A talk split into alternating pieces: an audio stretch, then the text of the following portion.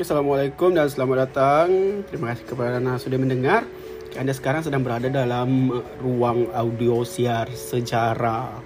Jadi pada hari ini kita akan belajar sama-sama berkenaan dengan sejarah Perang Dunia Pertama. Jadi sesiapa yang belum ada buku nota ataupun alat tulis untuk mencatat nota, bolehlah pergi ambil kertas dan juga pen untuk catat nota. Jangan biarkan ilmu ini hilang begitu sahaja. Baiklah, kalau dah sedia, kita mulakan. Sedia.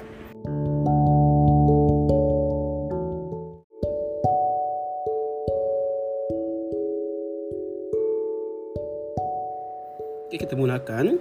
Pertama sekali, uh, mari kita berkenalan dahulu dengan Perang Dunia Pertama ini. Perang Dunia Pertama berlaku pada tahun sembilan belas empat belas sehingga sembilan belas lapan belas. Nak kata lama, tak lama sangat jugalah. Lebih kurang ada empat tahun sahaja perang ini berlangsung. Okay.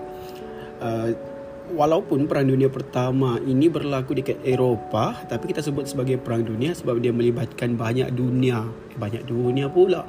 Banyak negara yang berlaku lah. Sebab itu kita sebut sebagai Perang Dunia Pertama. Okey. Jadi uh, untuk kita memahami episod Perang Dunia Pertama ini, kita berkenalan dahulu dengan watak. Macam biasalah, kalau kita nak baca satu-satu cerita, kita kena kenal siapa watak-wataknya.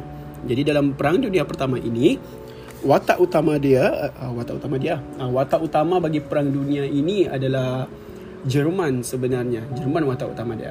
Okay. Tetapi yang memulakan perang bukannya Jerman. Okay, kita kita lihat ya.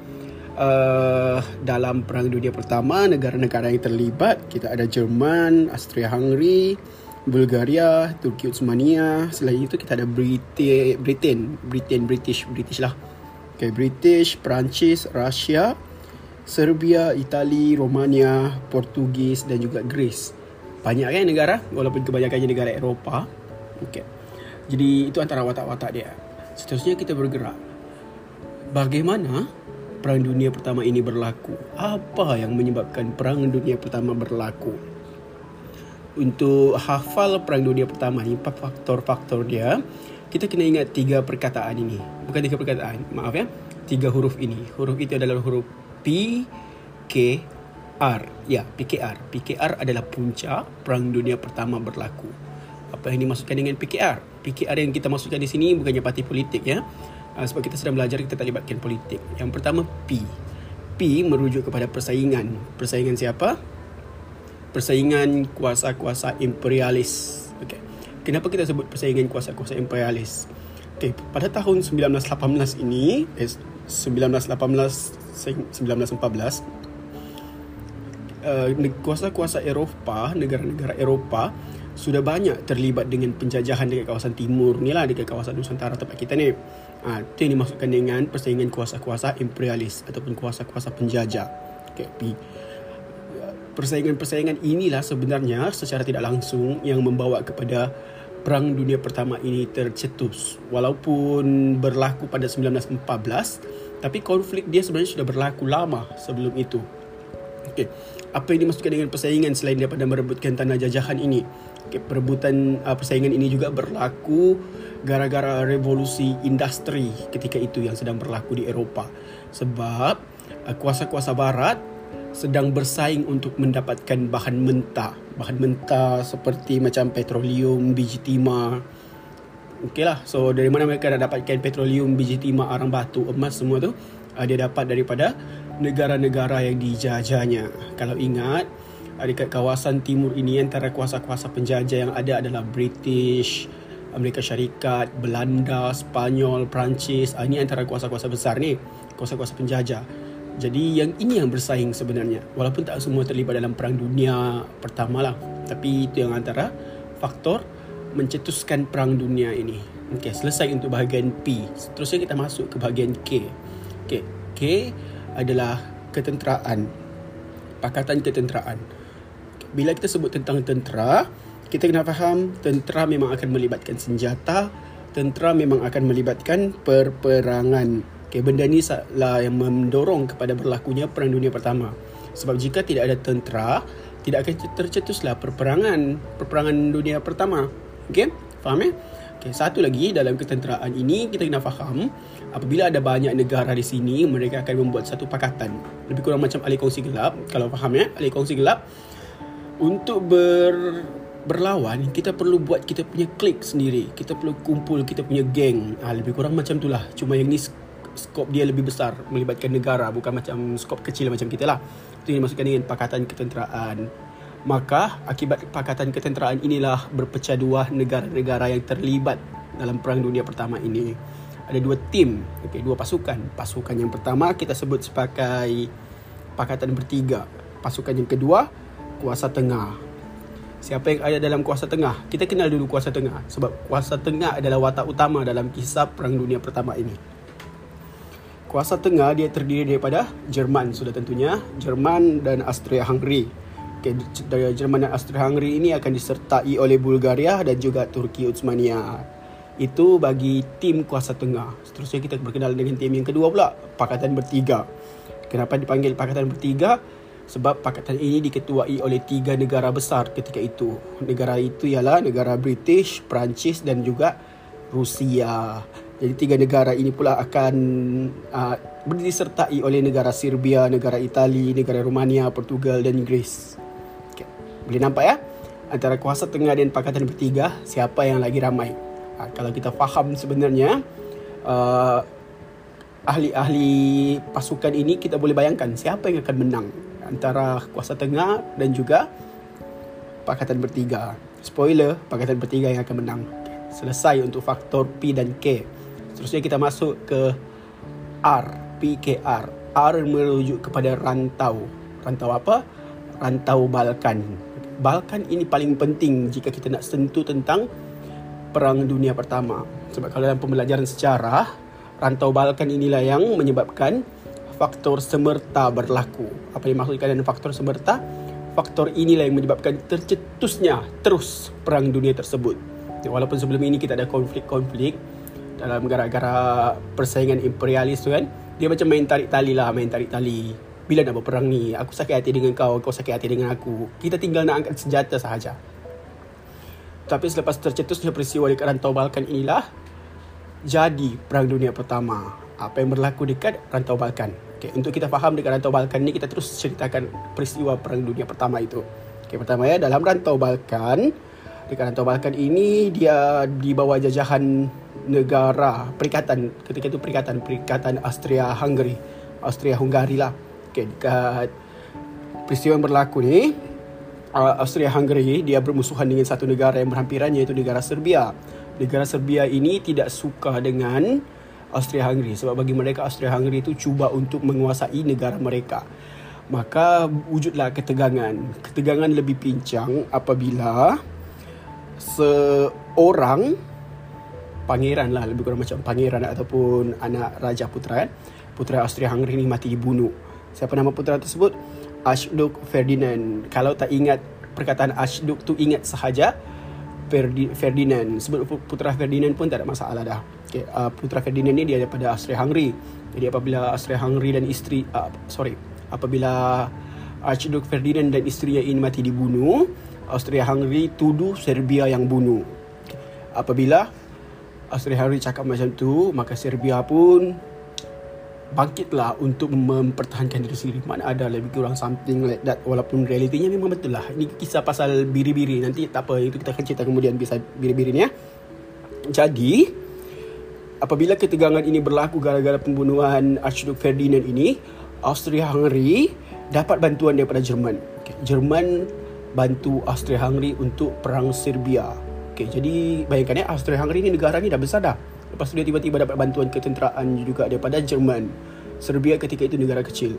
Apa yang berlaku? Apabila Serbia ini kecil-kecil melawan dengan dua negara yang besar ini, Serbia dapat bantuan daripada Rusia, daripada negara Rusia. Rusia lagi besar daripada Austria-Hungary dan Jerman. Okay, so mereka uh, tercetuslah perang dunia antara awal-awal dahulu antara Serbia, Rusia, Austria-Hungary dan juga Jerman. Okay, ini empat negara dulu awal-awalnya dia. Jadi uh, kita teruskan cerita dia pada tahun yang sama, iaitu permulaan Perang Dunia ini pada tahun seribu sembilan ratus empat belas, apabila berlakunya oh sorry apabila Jerman nampak Rusia Rusia Rusia Rusia ataupun Rusia ni tolong Serbia, Jerman pun umumkan perperangan, isytihar perang.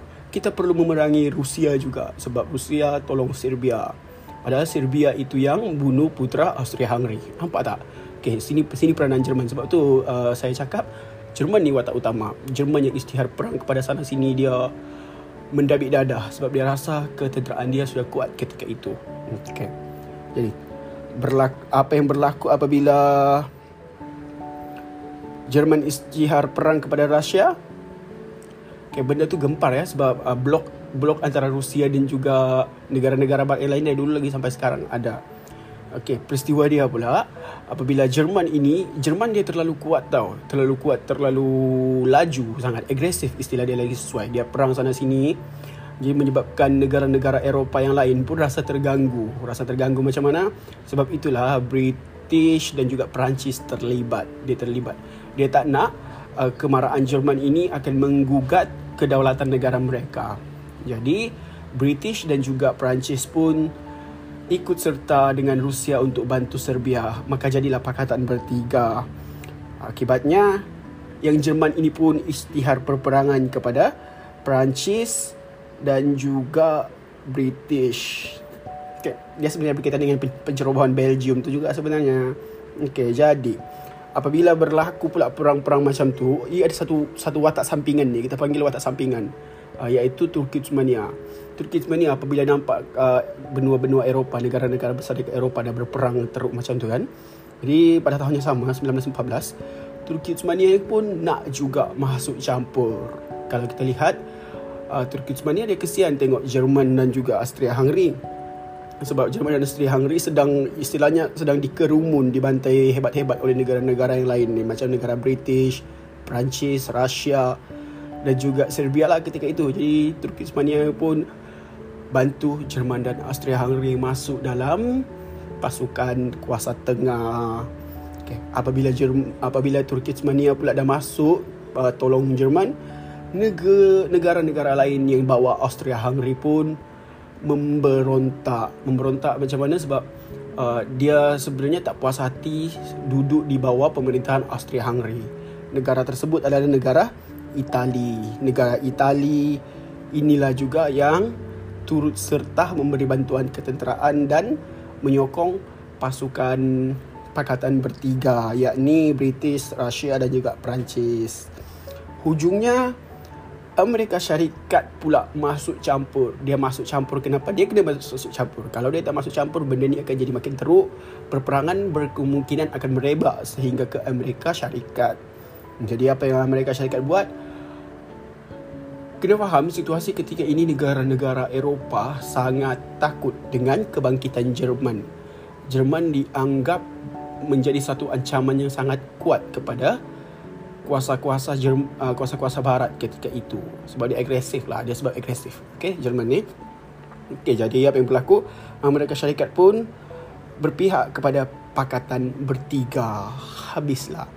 Nampak ya? Pakatan Bertiga ni dia makin lama makin besar, makin besar, makin besar. Tim dia makin ramai.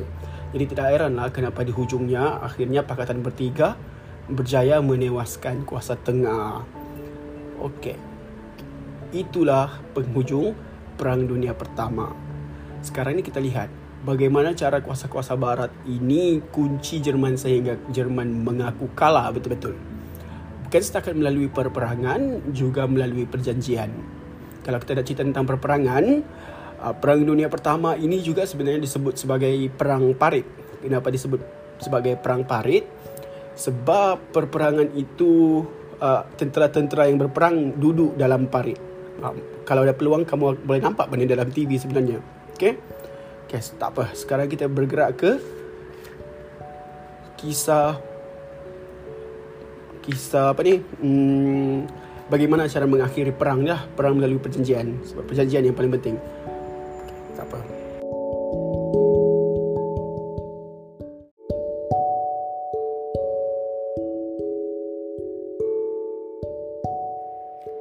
Baiklah, sekarang kita sentuh pula bagaimana cara kuasa-kuasa barat ini menamatkan Perang Dunia Pertama ini. Okay. Kalau ingat tadi di hujung dia pada tahun sembilan belas lapan belas, hujung perang, Amerika Syarikat dah masuk campur dan berpihak kepada Pakatan Bertiga. Jadi apabila Amerika Syarikat pun berpihak kepada Pakatan Bertiga, lagi mudahlah Pakatan Bertiga ini untuk mencapai kejayaan. Sebab Amerika Syarikat dari ketika ini pun sudah menjadi satu kuasa yang besar juga sebenarnya, ya. Jadi Jerman terpaksa bersetuju dengan genjatan senjata.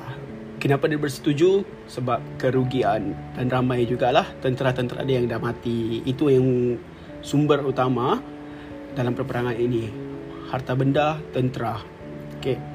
Jadi, apabila Jerman setuju untuk menandatangani genjatan senjata, maka mudahlah untuk perundingan dan juga perjanjian dilakukan.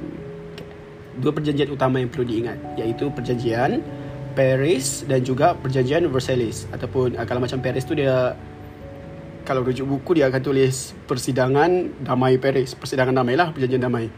Okay, kita sentuh dulu berkenaan dengan Persidangan Damai inilah.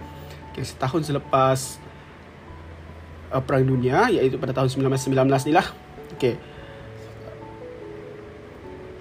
Satu perjanjian ditandatangani dekat Paris. Dekat Paris. Jadi uh, perjanjian ini kita sebut sebagai Deklarasi empat belas Perkara Woodrow Wilson. Apa yang dicadangkan dalam perdamaian ini, Jerman akan dipastikan tidak akan memberi ancaman lagi kepada negara-negara di Eropah.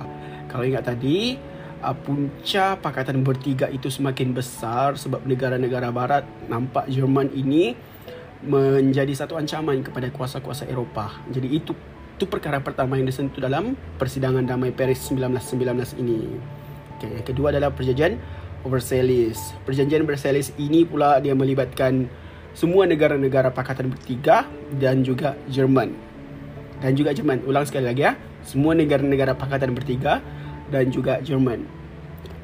Padahal kalau ingat, faktor semerta yang menyebabkan Perang Dunia ini berlaku gara-gara Austria-Hungary dan Serbia. Tapi tiba-tiba Jerman pula yang betul-betul dikunci. Kenapa? Sebab Jerman menjadi ancaman. Okay, kena faham itu. Perjanjian Versailles ini dia ditandatangani pada tahun yang sama dengan Perjanjian Damai Paris, iaitu pada tahun sembilan belas sembilan belas. Apa yang ada dalam Perjanjian Versailles? Okay, Perjanjian Versailles inilah yang menjadi satu tamparan hebat kepada Jerman. Dia lebih kurang kepada uh, lebih kurang hukuman lah, hukuman sebab Jerman marah sangat ketika itu, kan. Uh, terlalu agresif, ketagi sangat berperang. Maka inilah denda kepada negara Jerman. Okay, apa denda dia? Jerman bertanggungjawab untuk menanggung semua kos-kos kemusnahan akibat perang. Kos-kos bukan setakat dekat negara Jerman, ya, dekat benua ben, dekat negara-negara Eropah yang terlibat ketika itu. Jerman yang tanggung semua. Pada masa yang sama juga, Jerman kena bayar pampasan kepada negara-negara Pakatan Bertiga. Negara Pakatan Bertiga banyak, ya. Cuba ingat kembali apa negara-negara dia tadi, negara Pakatan Bertiga. Pada masa yang sama juga, Jerman diharamkan untuk mengembangkan ketenteraan mereka. Diharamkan. Okay, diharamkan. Dia tak boleh kembangkan dia punya saiz tentera. Dan yang terakhir,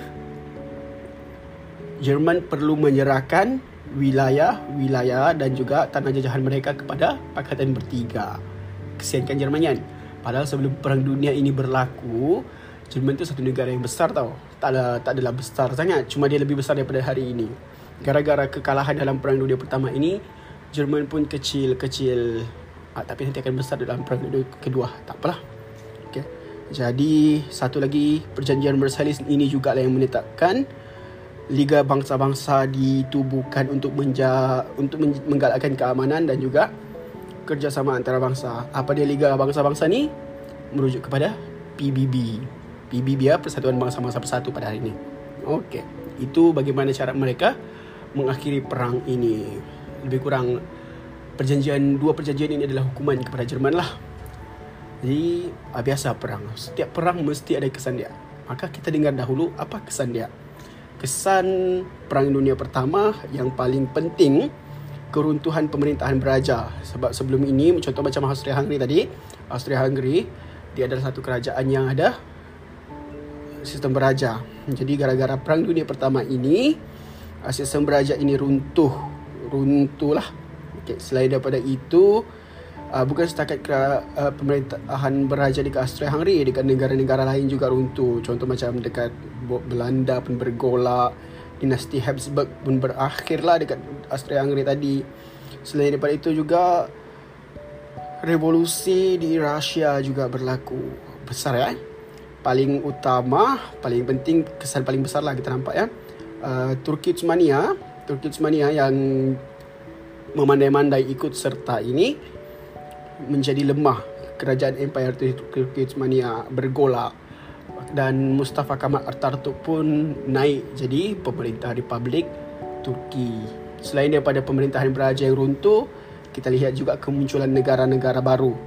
Contoh kemunculan negara baru, sebelum ini perikatan ataupun Empire Austria-Hungary pecah kepada dua, lain negara Austria, lain negara Hungary. Pada masa yang sama juga, Uh, empire-empire di bawah Rusia itu pun berpecah. Ada yang membebaskan dirilah. Ketika Rusia sedang sibuk berperang, negara-negara jajahannya pun membebaskan diri. Contoh negara tersebut adalah negara Poland, negara Latvia, Estonia dan juga Lithuania. Okey.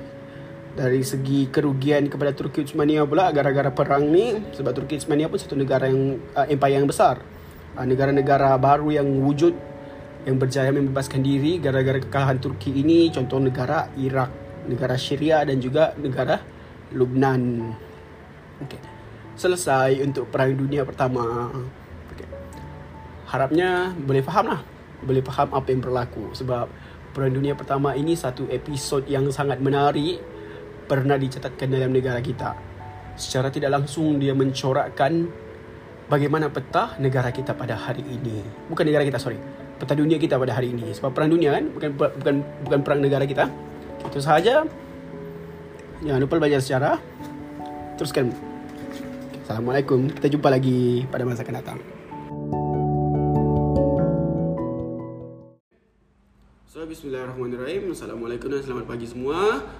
Terima kasih kerana sudi luangkan masa untuk mendengar pembelajaran sejarah kita pada hari ini. Jadi, sebagai persediaan sebelum S P M, sebelum S P M kita akan bugarkan minda sekali lagi. Kita akan selak-selak buku teks, kita akan baca mana-mana nota. Kita cuba ingat kembali apa sahaja fakta-fakta yang mungkin boleh membantu kita untuk menjawab S P M dengan cemerlang. Tak kisahlah apa yang anda sedang buat sekarang, sama ada anda sedang makan ke, sedang bersenam ataupun sedang bersedia untuk tidur.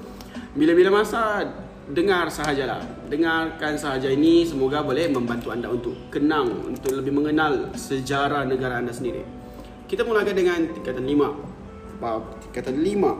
Ada beberapa bab yang dianjurkan sebagai bab yang penting dan juga beberapa fakta-fakta yang menjadi tulang belakang kepada sejarah K S S M tingkatan lima ini. Jadi, sila beri tumpuan. Dengar elok-elok. Bertenanglah. Jika ada soalan, tanya soalan. Kalau rasa nak tanya soalan. Pertama, kita sentuh berkenaan dengan bab kedaulatan. Bab kedaulatan ni bab yang paling senang sebenarnya ya. Kalau untuk kedaulatan di Malaysia, kita boleh fokuskan kepada konsep tu terlebih dahulu. Kedaulatan, bab kedaulatan ni berkenaan dengan konsep sebenarnya. Yang paling utama konsep. Kalau boleh kuasai konsep kedaulatan itu, insyaAllah keseluruhan bab satu ni kamu boleh kuasai. Tapi konsep bukan perkara mudah lah. Ha, kalau untuk konsep seje, uh, dia lebih menjurus kepada terjemahan. Apa yang dimaksudkan dengan kedaulatan itu sebenarnya. Okay. Dia ada dua, dari segi bahasa, dari segi istilah. So kita cuba lihat, lihat dahulu dari segi bahasa macam mana ya. Apa makna kedaulatan ini? Pendefinisian kedaulatan ataupun takrif kedaulatan itu dari segi bahasanya kita boleh lihat daripada tiga bahasa. Yang pertama, ya bahasa yang selalu digunakan untuk merujuk bahasa-bahasa dekat dunia ni, iaitu bahasa Greek ataupun bahasa Yunani. Kalau untuk bahasa Yunani, ingat kata kuncinya, ingat kata kunci. Sebab hari ini kita akan sentuh, kita akan sebut kata-kata kunci untuk setiap topik-topik itu.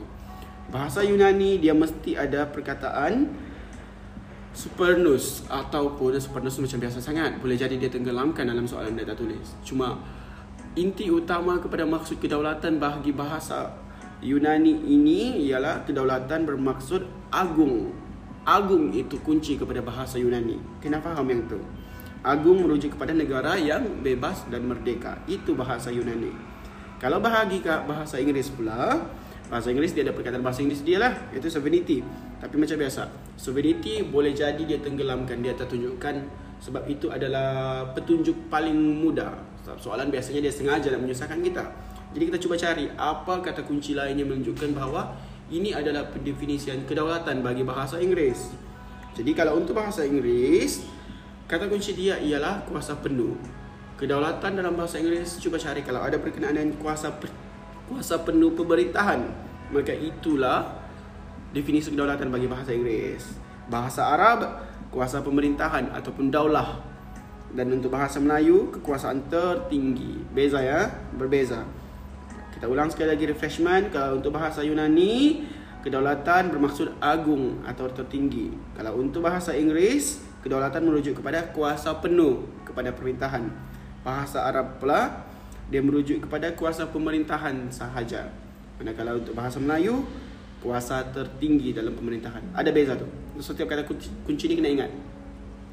Okay, itu dari segi bahasa. Seterusnya kita lihat dari segi istilah pula. Kalau dari segi istilah ini dalam sejarah, memang kita akan lihat pendapat-pendapat tokoh. Dia bukan setakat merujuk kepada kedaulatannya. Tak kisahlah apa-apa isu, apa-apa topik yang ada dalam sejarah ini, kita memang perlu merujuk kepada pendapat tokoh sejarah untuk mentafsirkan isu-isu dalam sejarah itu. So, kalau belajar sejarah pada masa akan datang lebih lanjut lagi, kamu akan banyak berkenalan dengan tokoh-tokoh yang memberi definisi kepada istilah-istilah dalam sejarah ini. Okay. Pandangan tokoh untuk kedaulatan. Pertama, Aristotle. Okay, Aristotle, kunci yang perlu diingat, Aristotle dia mengatakan kedaulatan ini merujuk kepada kuasa tertinggi dalam pemerintahan dan kerajaan terikat kepada undang-undang. Kuncinya di situ, kerajaan terikat kepada undang-undang. Kalau dia terikat kepada undang-undang, maka itu adalah pendapat Aristotle. Okay. Seterusnya, tokoh yang kedua, Ibnu Khaldun. Apa yang Ibnu Khaldun katakan berkenaan dengan kedaulatan? Kedaulatan ini dia merujuk kepada kekuatan dan kekuasaan sesebuah negara berasaskan semangat kekitaan. Ibnu Khaldun, semangat kekitaan. Itu paling utama. Sebab Ibnu Khaldun seorang sahaja yang meletakkan uh, kedaulatan ini, definisinya dia dengan semangat kekitaan ataupun semangat kerjasama lah. Semangat beragama, semua macam tu. Seterusnya kita ambil pula pendapat ahli falsafah politik Perancis iaitu Jean Bodin. Apa yang Jean Bodin katakan? Jean Bodin katakan kedaulatan ini merujuk kepada sifat kekal dan juga su dan mempunyai sifat kuasa yang tidak terbatas. Kuncinya di situ, kuasa tidak terbatas. Okey? Seterusnya kita ambil pendapat Tunku Abdul Rahman. Tunku Abdul Rahman tokoh daripada negara kita yang ini semua orang kenal. Kita yakin semua orang kenal siapa Tunku Abdul Rahman ini. Perdana Menteri kita yang pertama. Tunku Abdul Rahman katakan kedaulatan ini sebenarnya dia merujuk kepada prinsip kebebasan dan keadilan untuk memperjuangkan kebajikan rakyat. Kunci untuk pendapat Tunku Abdul Rahman adalah kebajikan rakyat. Kena faham tu? Kita cuba ulang sekali lagi. Pendapat Aristotle berkenaan dengan konsep kedaulatan, dia katakan kerajaan terikat kepada undang-undang. Itu kunci dia. Kalau untuk Ibnu Khaldun pula, semangat kekitaan. Kalau Jean Bodin, kuasa tidak terbatas. Dan untuk Tunku Abdul Rahman, kebajikan rakyat. Itu antara kata kunci-kata kunci yang kita boleh gunakan untuk membezakan pendapat-pendapat ni. Boleh jadi dalam soalan objektif contohnya, dia hanya berikan takrif kedaulatan itu, kemudian dia minta kamu pilih siapakah tokoh yang memberi kedaul- takrif kedaulatan seperti ini. Maka itulah kata kunci-kata kunci kena ingat, A B C D. Okey, itu berkenaan dengan konsep. Selesai konsep, maka kita masuk kepada perkara yang penting dalam kedaulatan ni, iaitu merujuk kepada ciri-ciri negara berdaulat. Ayah, ayah, ni sangat senang. Sangat senang. Ciri-ciri negara berdaulat ini kamu boleh kamu boleh gunakan untuk menjawab soalan pembuktian. Contohnya, buktikan negara Malaysia ini adalah negara berdaulat, ataupun sejauh manakah negara Malaysia ini memiliki daulat. Okey, itu antara contoh soalannya yang boleh digunakan untuk menjawab ciri-ciri negara berdaulat ni. Apabila kita sentuh berkenaan dengan ciri-ciri negara berdaulat, kena pegang empat perkara. Empat perkara yang membuktikan sesebuah negara itu berdaulat. Ada daulat atau tidak ada. Apa empat perkara tu? Benda simple, benda senang, benda paling biasa-biasa didengar dekat dunia ini, iaitu pemerintahan, sempadan, undang-undang dan rakyat. Kalau untuk soalan esei lapan markah, sumbat sahaja semua keempat-empat ini. Kalau untuk empat markah mungkin boleh pilih salah salah dua, salah dua. Dua daripadanya lah, bergantung dengan markah soalan. Jangan lupa untuk sejarah S P M sangat penting untuk kamu ketahui markah soalan itu. Kita sentuh berkenaan dengan ciri negara berdaulat yang pertama, iaitu pemerintah. Pemerintah, terus ambil contoh Malaysia. Lagi senang kita ambil contoh Malaysia sebab kita jawab soalan dekat negara Malaysia. Kalau pemerintahan, cuba tengok Malaysia, buktinya negara kita berdaulat, kita ada sistem pemerintahan. Lagipun negara kita disebut sebagai negara persekutuan. Dan sistem pemerintahan negara kita yakni raja berperlembagaan dan juga demokrasi berparlimen. Itu bukti pertama bahawa negara kita ini berdaulat. Itu bukti menunjukkan kita memenuhi ciri-ciri negara yang berdaulat. Yang pertama, pemerintahan. Kedua, sempadan. Kena ingat sempadan ini dia perlu diiktiraf oleh masyarakat antarabangsa. Itu paling penting untuk membuktikan sebuah negara itu berdaulat. Pastikan sempadan negara tersebut diiktiraf oleh masyarakat antarabangsa. Dan sempadan ini juga termasuk kepada sempadan negara dan juga sempadan negeri. Tak bolehlah kalau kita nak cakap, kalau kita nak buat sempadan sendiri tanpa pengiktirafan. Kalau nak ambil contoh macam dekat Terengganu, pernah suatu ketika dahulu Kuala Nerus dan juga kalau Terengganu itu dibahagi dua, sempadannya diiktiraf dalam peringkat negara. Sebab itu adalah sempadan pemisah daerah sahaja. Tapi kalau untuk negeri dan juga negara, perlulah pengiktirafan daripada masyarakat antarabangsa. Pemisahan-pemisahan, sempadan. Kenapa sempadan itu penting? Sebab dia nak menunjukkan lingkungan ataupun wilayah-wilayah kekuasaan kepada sesebuah kerajaan, kepada seseorang pemerintah itu tadi. Selesai. Maka dalam setiap wilayah itu kita perlu ada undang-undang. Ciri yang ketiga, undang-undang. Ciri-ciri negara berdaulat. Buktikan Malaysia ini berdaulat dengan cara kemukakan apa undang-undang yang ada dekat negara kita ini. Kenapa undang-undang penting? Sebab undang-undang kita gunakan untuk memelihara kesejahteraan rakyat. Undang-undang paling tinggi dekat Malaysia ini adalah Perlembagaan Malaysia. Sebab kita ada Perlembagaan Malaysia, maksudnya kita ada undang-undang tertinggi. Maka Malaysia ini adalah sebuah negara yang berdaulat. Senang pembuktian dia. Yang terakhir, semestinya rakyat. So, sebuah negara yang berdaulat perlulah ada rakyat. Tak ada kerajaan, ada ada pemerintah, tak ada sempadan, tak ada undang-undang. Maka undang-undang itu pun perlu dipatuhi oleh rakyat. Rakyat ni lah sebenarnya untuk membuktikan sebuah negara itu berdaulat. Poin untuk memiliki rakyat ini kita boleh kaitkan dengan Tiga poin pertama tadi Tiga poin utama tadi. Okey, rakyat perlu patuh kepada pemerintah. Ni, rakyat itu perlu patuh kepada undang-undang, Perlu uh, perlu ikut, perlu sokong dasar-dasar yang diberikan oleh pemerintah. Okay, seperti itu. Okay. Itu berkenaan dengan ciri-ciri negara berdaulat. Senang je. Untuk kepentingan negara berdaulat, Dia ber, uh, ini kita boleh gunakan untuk P E S. Okey, untuk P E S. Tapi kita cuba selongkar, kita terus tengok bagaimana cara kita mempertahankan kedaulatan. Okay, langkah-langkah mempertahankan kedaulatan. Okey, um, contoh macam soalan kebat, dia minta anda tuliskan, berikan pandangan apakah yang akan anda lakukan untuk mengekalkan kedaulatan di negara kita. Okey, itu soalan. Tengok macam soalan kebat. Again, ulang sekali lagi, kena faham untuk sejarah. Untuk sejarah, terutamanya soalan struktur, walaupun soalan kebat, perlulah berpijak di bumi yang nyata. Maksudnya, perlulah jawapan itu mengikut ataupun memasukkan fakta-fakta sejarah. Tidak boleh jawab terlalu umum. Maka, sebenarnya untuk soal semua soalan kebat dalam peperiksaan pun, jawapan itu kamu boleh jumpa dalam buku teks. Tapi kena pandai pilih mana topik, mana tajuk yang betul-betul sesuai untuk menjawab soalan kebat ini. So kalau macam ni contohnya mengekalkan kedaulatan negara, okay, mengekalkan maruah negara. So kita boleh gunakan poin-poin ataupun fakta-fakta yang diberikan dalam bab satu ini. Langkah memertabatkan, eh, langkah mempertahankan kedaulatan. Langkah mempertahankan kedaulatan macam biasa, kita pecahkan terus kepada politik, ekonomi, sosial. Sejarah memang uh, jawapan-jawapan dalam sejarah kita tak boleh lari daripada politik, ekonomi, sosial. Kalau nak jawapan itu berstruktur, jawapan tersusun, jawapan kemas, apabila menjawab kelak, terus bahagikan kepada politik, ekonomi, sosial. Kita cuba lihat kestabilan politik kita boleh gunakan untuk mempertahankan kedaulatan negara. Sebagai pemerintah, apa peranan pemerintah? Apa peranan rakyat? Sebab mempertahankan kedaulatan negara ini bukan setakat peranan rakyat, bukan setakat peranan pemerintah. Kedua-dua, pemerintah dan rakyat ini perlulah memainkan peranan masing-masing untuk mempertahankan kedaulatan. Untuk pemerintah, dia perlu elakkan rasuah, benda-benda macam tu. Rasuah adalah fakta sejarah, ya. So jangan rasa benda tu umum.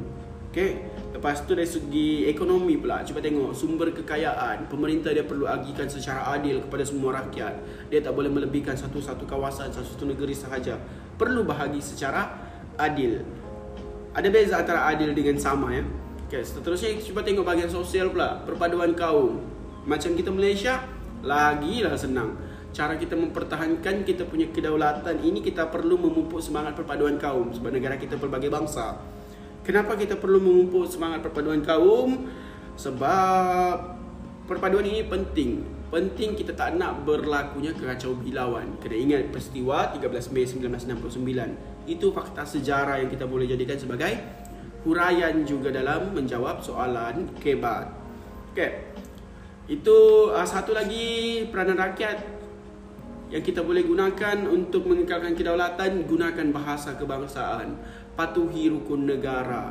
Rukun negara itu ada lima perkara. Terus boleh keluarkan kelima-lima perkara itu untuk menghurai soalan-soalan berkenaan dengan pertahankan kedaulatan negara.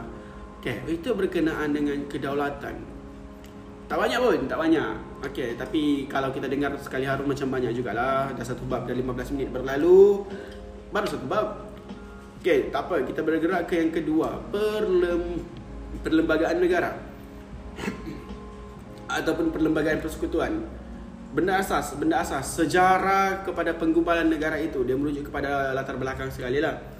Bila kita sentuh tentang perlembagaan Malaysia pada hari ini, kita boleh campak kembali ke masa lalu. Kita cuba lihat bagaimana perlembagaan negara kamu ini bermula. Rujukan utama ada dua untuk perlembagaan Malaysia, Undang-Undang Negeri Melayu dan juga Undang-Undang British. Okey, dua ni. Dan bila nak menerangkan tentang perkembangan perlembagaan negara kita ini, kita boleh pecahkan kepada unjuran ataupun kronologi bagaimana Undang-Undang Melayu itu menjadi rujukan dan juga bagaimana Undang-Undang Inggeris menjadi rujukan. Kita cuba lihat dahulu Undang-Undang Melayu. Okey, Undang-Undang Melayu. Terlebih dahulu, paling utama kita ada Hukum Kanun Melaka yang selalu dijadikan rujukan. Okay, yang ni Hukum Kanun Melaka yang digunakan untuk menetapkan undang-undang dekat Kerajaan Melaka ter- pada suatu ketika dahulu. Undang-undang Melaka pun termasuk. Dan Hukum Kanun Melaka ini juga digunakan sebagai contoh oleh negeri-negeri lain ketika itu. Contoh macam Perak, macam Johor. Tapi uh, satu lagi Pahang. Selain Hukum Kanun Melaka, Undang-Undang Perak, Undang-Undang Johor dan juga Undang-Undang Pahang ini antara yang menjadi rujukan kepada pembentukan perlembagaan negara kita pada hari ini. Itu berkenaan dengan Undang-Undang Melayu. Lepas tu kita cuba lihat Undang-Undang Inggeris. Kita ada Charter of Justice yang pernah digunakan oleh British dalam negeri-negeri selat. Itu permulaan, permulaan. Seiring berkembang lagi, kita cuba uh, berkembang masa, perlembagaan negara kita juga merujuk kepada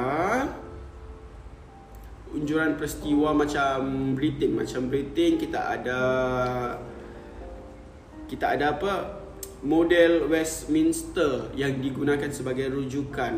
Common Law of British yang digunakan sebagai panduan untuk menggubal negara kita.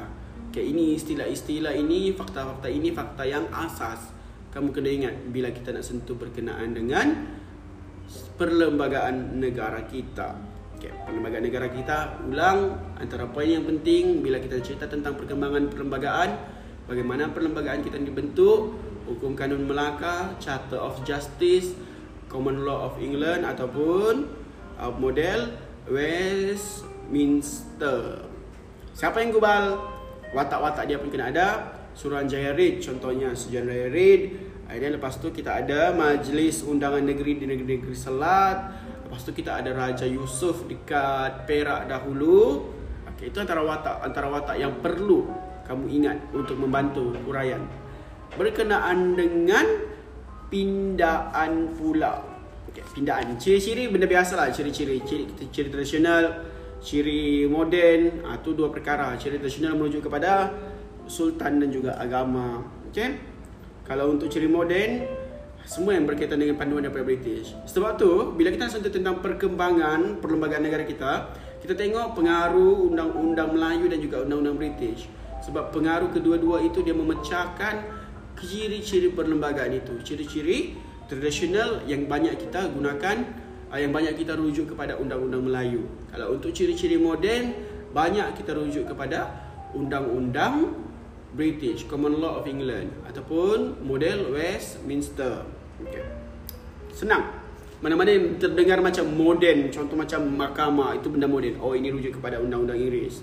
Raja, ini benda lama, rujuk kepada undang-undang Melayu. Macam itulah simpelnya. Okay, pindaan perlembagaan dua kali dipindah dalam sejarah, dalam buku teks kamu yang anda dapatkan. Tapi realitinya perlembagaan negara kita ni sudah agak banyak kali dipindah. Okay, tapi untuk fokus ke S S M, dua sahaja. Fokus kepada dua, iaitu ketika pembentukan Malaysia pada tahun sembilan belas enam puluh tiga dan juga pemisahan Singapura pada tahun sembilan belas enam puluh lima. enam puluh tiga kenapa dipindah? Sebab nak menubuhkan, nak memudahkan Sabah, Sarawak itu masuk ke dalam Persekutuan Malaysia. Dipindah untuk mewujudkan jawatan Ketua Hakim Borneo dan juga yang di Pertuan Negeri Borneo. Tapi yang di Pertuan Negeri itu dia terus berubahlah, dia menuju, dia bukan setakat melibatkan Sabah, Sarawak, dia juga melibatkan negeri-negeri yang tidak beraja. Untuk tahun sembilan belas enam puluh lima dipindah bagi membuang semua fasal yang berkaitan dengan Singapura.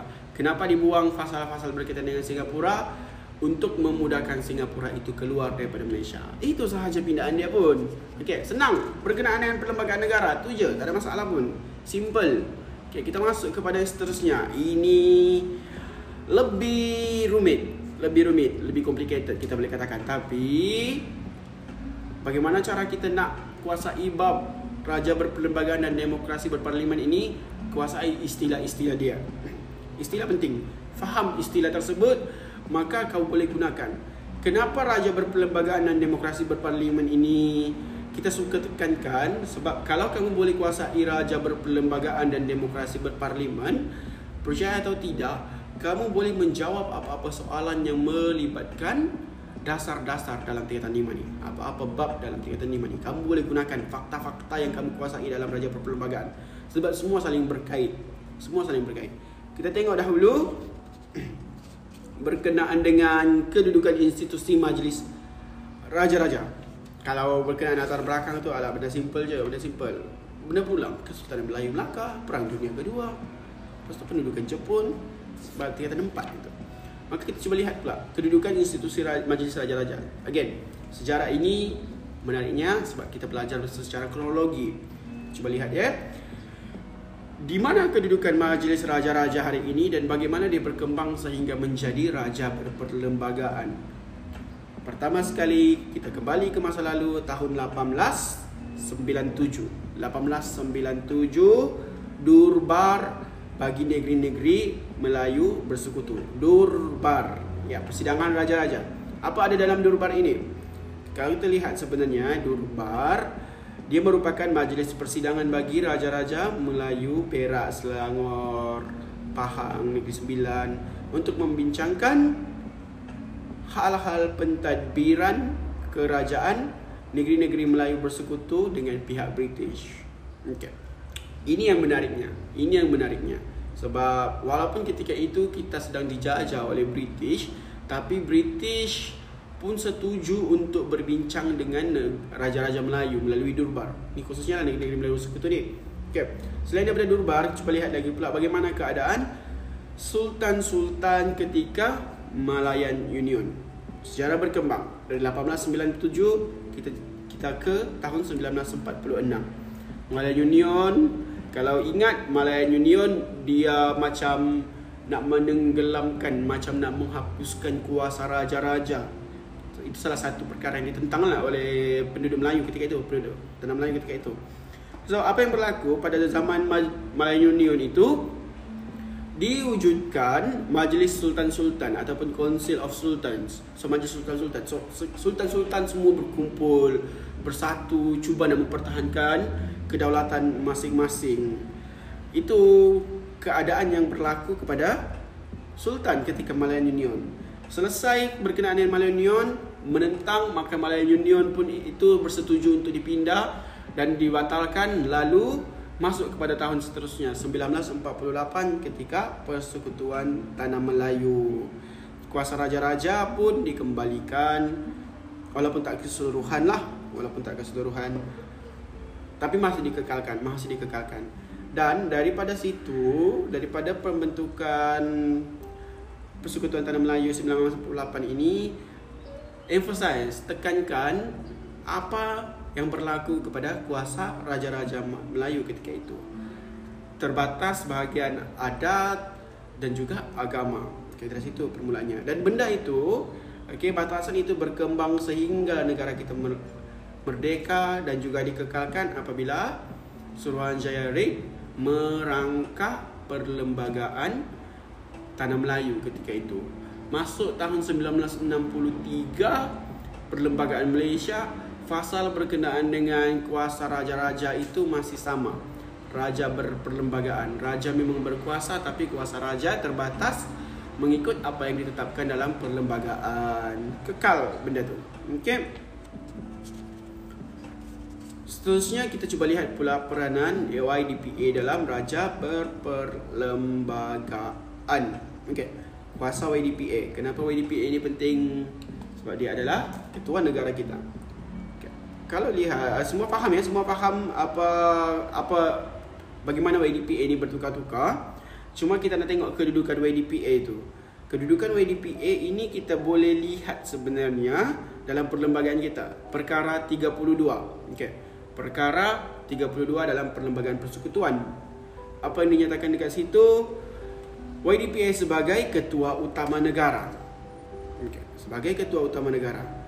Dia menjadi punca kepada kedaulatan, perpaduan dan juga kemuliaan negara itu sendiri.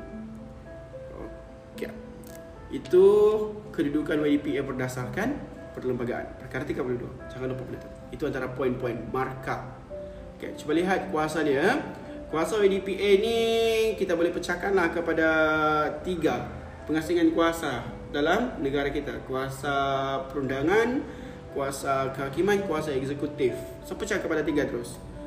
Cuba lihat kuasa eksekutif, lantik Perdana Menteri, lantik jawatan penting, tentera, diplomatik. Itu sahaja kuasa Y D P A berkenaan dengan eksekutif. Lantik Perdana Menteri, lantik jawatan penting. Jawatan penting ni merujuk kepada peguam negara lah. Peguam negara, lepas tu uh, panglima tentera, ketua audit. Yang yang dimaksudkan dengan jawatan penting ini sebenarnya jawatan-jawatan yang kalau boleh kita tak nak orang pegang jawatan itu terlibat dengan mana-mana parti politik. Dia perlulah bersifat natural. Maka kuasanya itu diturunkan oleh Y D P A. Sebab itulah itu maksudkan dengan jawatan penting ini. Kalau untuk tentera, eh, saya cikgu faham, ah, kamu faham kot tentera ni macam mana. Tentera merujuk kepada darurat. Sekali lagi lah, tu di bawah kuasa eksekutif Y D P A. Diplomatik itu faham. Okay, kalau dari segi undang-undang pula, kalau dari segi undang-undang, Y D P A dia berkuasa untuk memanggil parlimen bersidang. Berkuasa memanggil parlimen, berkuasa memberhentikan, berkuasa membubarkan. Itu kuasa Y D P A. Perdana Menteri dia tak boleh bubarkan. Y D P A sahaja yang boleh bubarkan dari segi perundangan. Okey, lepas tu peranan dari segi perundangan juga Y D P A ini bertanggungjawab untuk menjaga agama, terutamanya agama Islam. Tapi Y D P A pun tidak boleh bersifat diskriminasi kepada agama-agama lain. Okey, itu peranan dia. Okay, agama Islam dia menjadi ketua bagi negeri-negeri yang tidak berajar. Hak dan keistimewaan ini perkara dalam perlembagaan. Undang-undang eh, undang-undang perlembagaan itu undang-undang. So agama, hak dan keistimewaan Melayu dan juga Bumi Putera Sabah Sarawak. Dia perlu menjaga kepentingan dan juga hak istimewa Melayu dan juga peribumi Sabah Sarawak itu pada masa yang sama. Y D P A dia perlu juga melindungi kepentingan sah kaum-kaum lain. Okay, yang ni recall kembali kepada fasal-fasal yang telah dipersetujui, yang telah dipersetujui dalam Persekutuan Tanah Melayu dahulu. Okay, pengisytiharan darurat dan juga dari segi kehakiman Okay, kita tengok berkenaan dengan kuasa kehakiman Y D P A pula. Dari segi kehakiman, Y D P A dia cuma boleh melantik mahkamah atasan, melantik hakim mahkamah, mahkamah atasan atas nasihat Perdana Menteri. Atas nasihat Perdana Menteri. Ya, ada soalan? Silakan tanya soalan dahulu.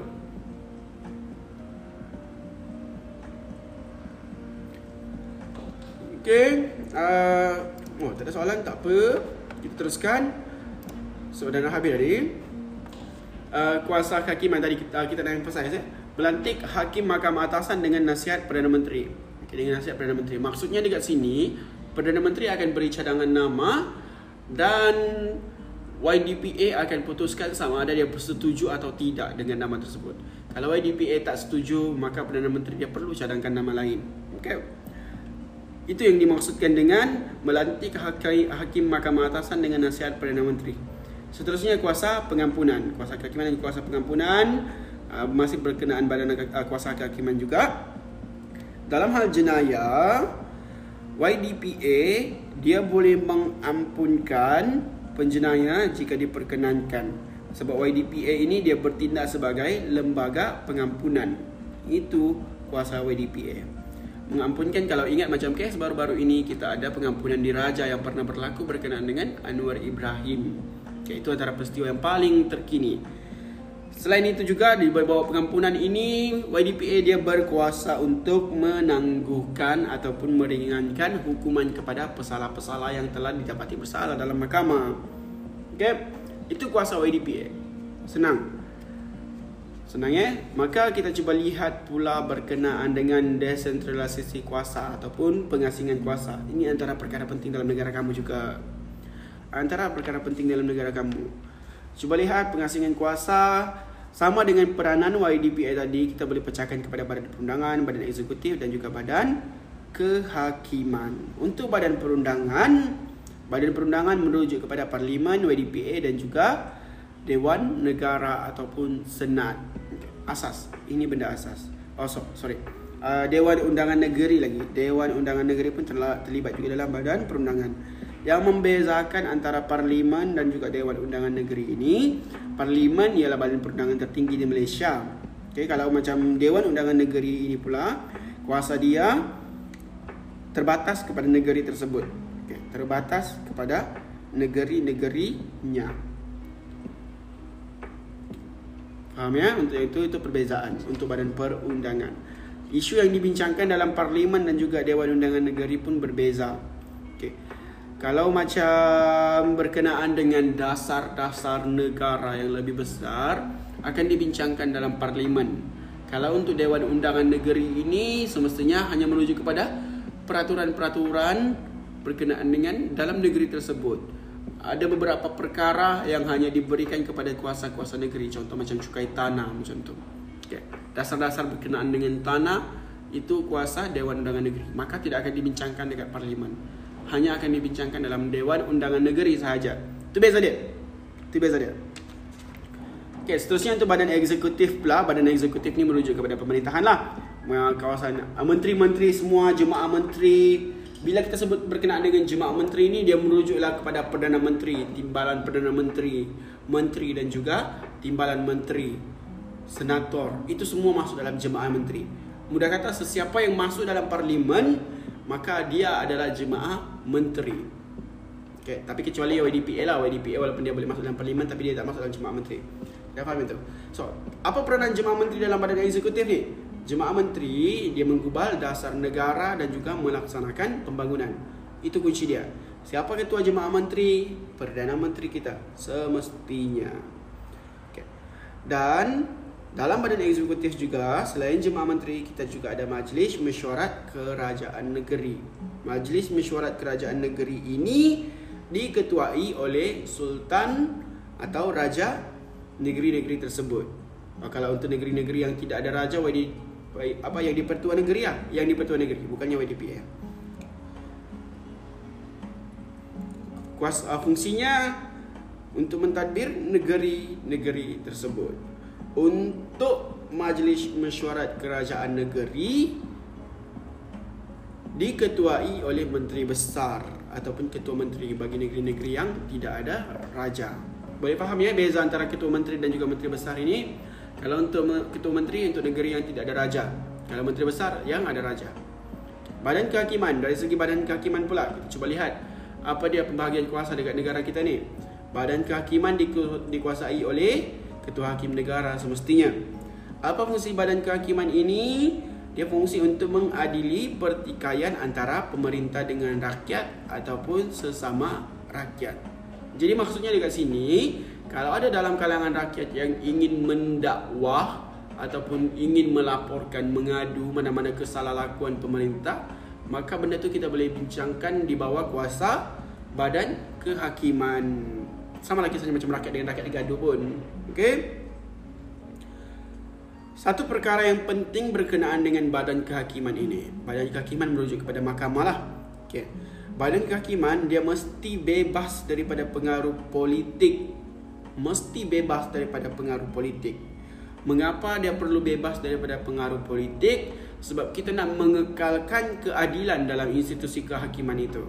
Jika dia terikat dengan mana-mana pengaruh politik, maka keadilan itu susah nak dilaksanakan. Boleh jadi pilih kasih berlaku dari mahkamah. Sebab itu kita perlukan mahkamah yang bebas daripada pengaruh politik.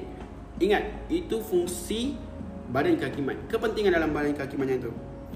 Persoalan seterusnya, kenapa negara kita perlu asingkan kepada tiga kuasa ini?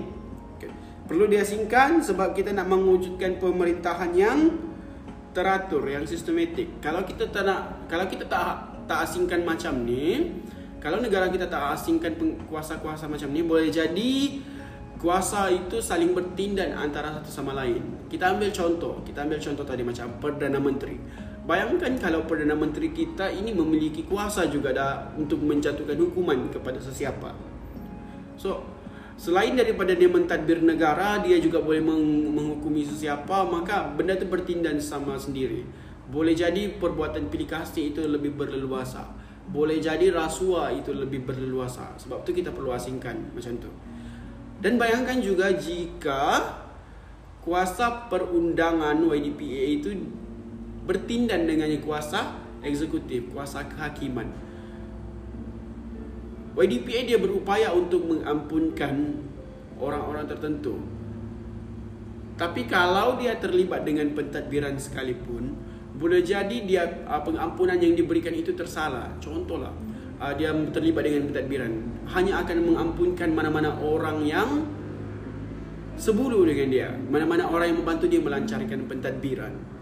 Tidak kisah benar, tidak kisah salah, tidak kisah orang itu melakukan kesalahan atau tidak, asalkan dia boleh membantu dia melancarkan pentadbiran. Sebab tu kita perlu asingkan. Bila kita asingkan macam ni, Y D P A tak terlibat dalam urusan pemerintahan, Y D P A hanya berhak untuk mengampunkan. Maka tidak ada konsep kesalahan pun. Sebab Y D P A tak tahu, Y D P A tak ada dalam sekeliling dia, oh, yang ni membantu aku melancarkan pentadbiran. Tak ada. Sebab tu kita perlu buat pengasingan kuasa ini, nak mengelakkan penyalahgunaan kuasa dan juga rasuah itu berlaku. Persoalan seterusnya, ada kepercayaan atau tidak? Benda tu dia elakkan, tapi tak ada dalam soalannya itu. Okey, itu berkenaan dengan bab ketiga. Sebelum kita berpisah, sebab kita dah nak Dan nak habiskan sebenarnya. Okey. Kita cuba tengok dahulu berkenaan dengan pemben, uh, pembentukan Malaysia tak payah. Soalnya itu senang sedikit. Okey. Cabaran selepas pembentukan Malaysia. Kita cuba kita cuba tengok berkenaan dengan cabaran pembentukan Malaysia. Kita bugarkan minda kembali berkenaan dengan cabaran pembentukan Malaysia itu. Ini menarik, menarik. Sebab kenapa? Sebab cabaran pembentukan sele, cabaran selepas pembentukan Malaysia itu ada beberapa perkara yang masih kekal sampai ke hari ini sebenarnya. Okey, kita cuba lihat bentuk-bentuk cabaran yang dihadapi oleh negara kita selepas Malaysia dibentuk. Ada beberapa perkara. Ada beberapa perkara ben, uh, cabaran yang kita hadapi. Pertama, cabaran dari segi kegiatan ekonomi, cabaran sistem perhubungan dan pengangkutan, dan juga cabaran bagi sistem pendidikan. Kalau dari segi kegiatan ekonomi, contohnya dari segi kegiatan ekonomi, kita boleh lihat uh, contoh Sabah Sarawak ya. Contoh Sabah Sarawak. Sabah Sarawak terlalu banyak hasil hutannya, terutamanya negeri Sarawak, sebab keluasan negeri tersebut menyebabkan hasil hutan dekat negeri tersebut sangat luas. Tetapi pada awal negara kita dibentuk, pada awal Malaysia itu dibentuk, kebanyakannya penduduk Sabah dan Sarawak masih mengamalkan ekonomi sara diri. Dan Sabah Sarawak yang jauh daripada pusat pemerintahan persekutuan menyukarkan hasil-hasil ekonomi tersebut di diekstrak keluar, dimanfaatkan, digunakan. Okey. Susahlah, susah susah untuk kita komersialkan sumber-sumber hasil hutan yang ada dekat Sabah Sarawak sebab per masalah pengangkutan, masalah perhubungan. Sebab ketika ini pengangkutan tak berapa nak canggih lagi, internet pun tak tak wujud lagi. Okey. Lepas tu dari segi pendidikan pula. Okey, dari segi pendidikan sekolah vernacular itu masalah dia. Okey, dari segi pendidikan sekolah vernacular yang menjadi masalah sebenarnya ketika inilah ketika ini. Sebab pada zaman British, British dia telah wujudkan sekolah vernacular Inggeris dan juga Cina bagi murid-murid yang berkenaan dekat yang tinggal dekat kawasan bandar. Jadi apabila perbezaan sekolah-sekolah ini, dia mewujudkan jurang pendidikan antara sekolah. Sebab British dan juga Cina yang tinggal dekat bandar ini lebih banyak kemudahan yang mereka boleh gunakan berbanding sekolah-sekolah India dekat kawasan ladang, sekolah-sekolah Melayu ataupun madrasah dekat kawasan kampung. Jurang itu sangat besar, sangat besar ketika negara kita baru nak dibentuk. Sebab tu sebab tu ada antara dasar-dasar yang negara kita gunakan, cuba merangka pendidikan. Nah, cuba merangka dasar pendidikan tersebut. Sebab tu kita ada laporan B A N S, kita ada laporan W N U, kita ada Ordinan Razak, eh, laporan Razak, kita ada Ordinan Pendidikan dan akhirnya kita ada Akta Pendidikan seribu sembilan ratus sembilan puluh enam yang digunakan untuk merangka dan juga me- menyeimbangkan menyeimbangkan pendidikan bagi semua kaum di Malaysia ini. Pada masa yang sama juga nak membekalkan tenaga guru, tenaga guru. Sebab pada awal awal negara kita dibentuk, kalau macam British, sekolah British kebanyakannya guru-guru Inggeris lah. Dan Inggeris tu perlu kembali kepada negara dia. Begitu juga dengan sekolah vernacular Cina dan India ketika itu. Dalam sekolah vernacular Cina dan India, silibus yang digunakan oleh kedua sekolah vernacular ini, dia menggunakan silibus bagi negara China dan juga negara India. Maka tidak sesuai benda tu untuk negara yang baru dibentuk, Malaysia ketika itu. Bagi sekolah Melayu pula, dia terlalu memfokuskan kepada pendidikan agama yang tidak dinampak tidak sesuai untuk mengembangkan negara itu. Kena faham, yang yang diajar dekat sekolah agama, dia dia bukan macam seolah dia bukan macam pendidikan Islam hari inilah. Dia macam bukan pendidikan Islam pada hari ini. Dia lebih fokus kepada hadis, dia lebih fokus kepada Al-Quran, kayak benda-benda seperti itu. Dia lebih kepada urusan akhirat yang diajar dalam sekolah madrasah. Sedangkan ketika itu hidup dekat dunia. Maka masalah-masalah ini yang perlu diatasi, diatasi dengan cara Ha, macam tadilah, perkembangan-perkembangan untuk merangka dasar pendidikan negara kita, bermula daripada laporan B A N S sehinggalah Akta Pendidikan. Okay, selain daripada cabaran itu, kita cuba lihat juga cabaran politik. Cabaran politik ini sangat besar, sangat besar. Di bawah cabaran politik ni kita boleh lihat ancaman komunis, lepas tu dan juga pemisahan Singapura. Sentuh sedikit dahulu berkenaan dengan ancaman komunis ni. Ancaman komunis yang ketika itu berleluasa dekat Sarawak. Berleluasa dekat Sarawak. Kenapa Sarawak? Sebab Sarawak kawasannya berdekatan dengan Kalimantan dan kawasan antara Kalimantan dan Sarawak itu dipenuhi oleh hutan yang sukar untuk ditembusi oleh pasukan-pasukan keselamatan. Okay. So ancaman komunis di Sarawak ini sebenarnya kan, dia sudah berlaku sebelum negara kita mencapai kemerdekaan lagi. Dia sudah ber, ber apa dia apa ni, komunis dekat Sarawak tu sudah tinggal lama dekat situ. Sudah berakar umbi dekat situ, sudah membina pertempatan dekat situ. Maka komunis dekat Sarawak ketika itu sudah terlalu kukuh. Sudah terlalu kukuh. Okey? Akhirnya cuba tengok gerakan komunis di Sarawak tu dia memberi ancaman sebab komunis di Sarawak dia sering menyerang. Dia sering menyerang orang awam dekat Sarawak. Memandangkan Sarawak sudah masuk dalam Malaysia, maka sudah menjadi tanggungjawab Malaysia untuk menyelesaikan ancaman komunis dekat Sarawak itu. Lagipun, lagipun jika tidak diatasi ancaman komunis dekat Sarawak itu, boleh jadi ancaman tersebut merebak sehingga ke Sabah, merebak sehingga ke Semenanjung dan akhirnya menghancurkan kedaulatan negara yang baru dibentuk ketika itu, negara Malaysia. Cuba kita lihat ancaman yang dibuat oleh komunis. Okay. Gerakan komunis, dia menentang gagasan Malaysia ketika itu. Dia menentang pembentukan Malaysia sebab dia nak membentuk negara komunis dekat Sarawak, dekat kawasan Borneo lah, Sarawak dan Kalimantan terutamanya. Yang terlibat adalah Parti Komunis Kalimantan Utara dan juga Parti Rakyat Kalimantan Utara. Jadi pada tahun sembilan belas lima puluh dua ini dia pernah melancarkan serangan kepada uh, ke kawasan Kuching Sarawak. Nah, itu yang dimaksudkan dengan serangan tadi, dengan serangan tadi. Maka bagaimana negara kita atasi benda ni? Diatasi dengan cara yang sama pernah digunakan untuk menentang komunis dahulu selepas kekalahan Jepun. Masih menggunakan teknik perang saraf. Teknik perang saraf yakni label antara kawasan hitam dan juga kawasan putih, mengadakan perpindahan secara besar-besaran untuk mengenal pasti siapa yang komunis, siapa yang bukan komunis. Itu antara perang saraf yang digunakan. Dan juga tawaran program pengampunan kepada anggota komunis. Tawaran program pengampunan. Siapa nak diampunkan, maka dia bolehlah berjumpa untuk daftar sebagai warga negara ketika itu langsung. Okey, selain daripada itu, kita cuba lihat juga operasi yang digunakan untuk menentang komunis. Operasi, operasi Hamer Sarawak. Operasi Hamer. Operasi Hamer ini dia nak menentang komunis yang telah membunuh orang awam.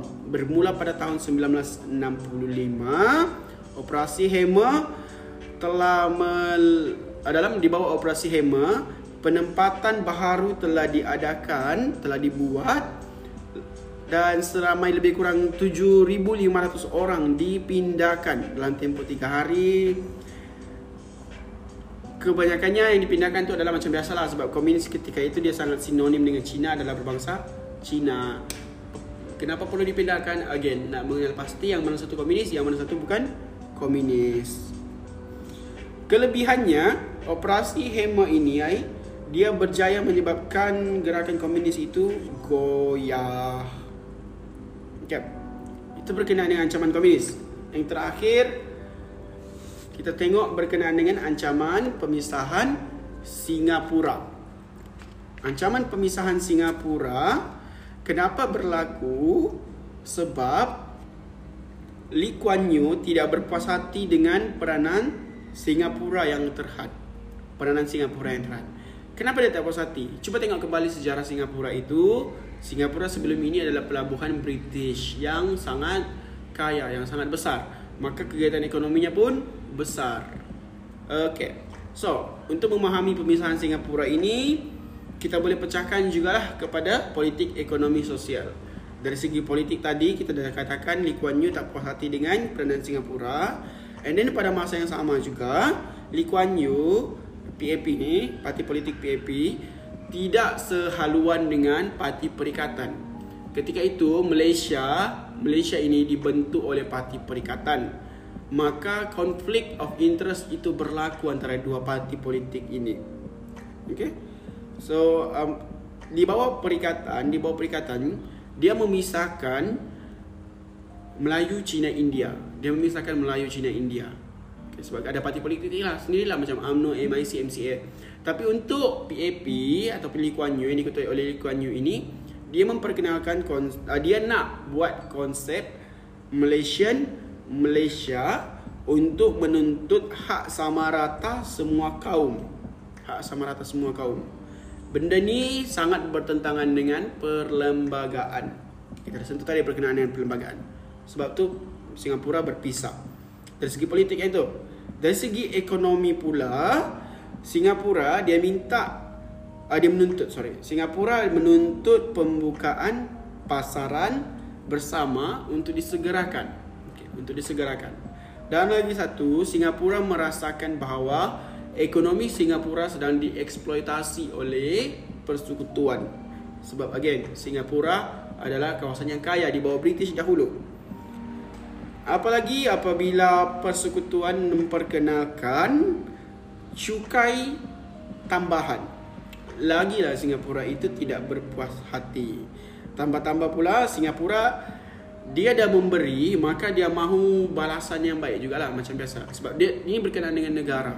Maka Singapura itu mencadangkan agar faedah dikenakan kepada peminjam-peminjam daripada kerajaan persekutuan sebanyak seratus lima puluh juta kerana hasil Singapura digunakan untuk membangunkan persekutuan dan juga Sabah Sarawak. Jadi benda ni bagi Lee Kuan Yew, oh, ini salah satu pengeksploitasian kepada kerajaan Singapura, kepada kekayaan Singapura. Maka Lee Kuan Yew menuntut untuk berpisah daripada perlembagaan, daripada Persekutuan Malaysia ketika itu. Dipersetujui oleh Tunku Abdul Rahman sebab again, politik, perselisihan faham, kempen yang digunakan oleh Singapura ketika itu mencabar kedaulatan dan juga ekonomi Singapura nak mengenakan faedah yang besar kepada pembangunan negara. Kalau dalam mindset uh, Tunku Abdul Rahman ketika itu, boleh gunakan kekayaan Singapura sebab kita nak membangunkan negara. Tapi bagi Lee Kuan Yew yang sebelum masuk dalam Malaysia, dia ada dia memiliki pentadbiran sendiri, dia rasa macam kekayaan dia dipergunakan untuk membangunkan negara lain. Sebab tu dia minta untuk berpisah. Itu ancaman dia lah.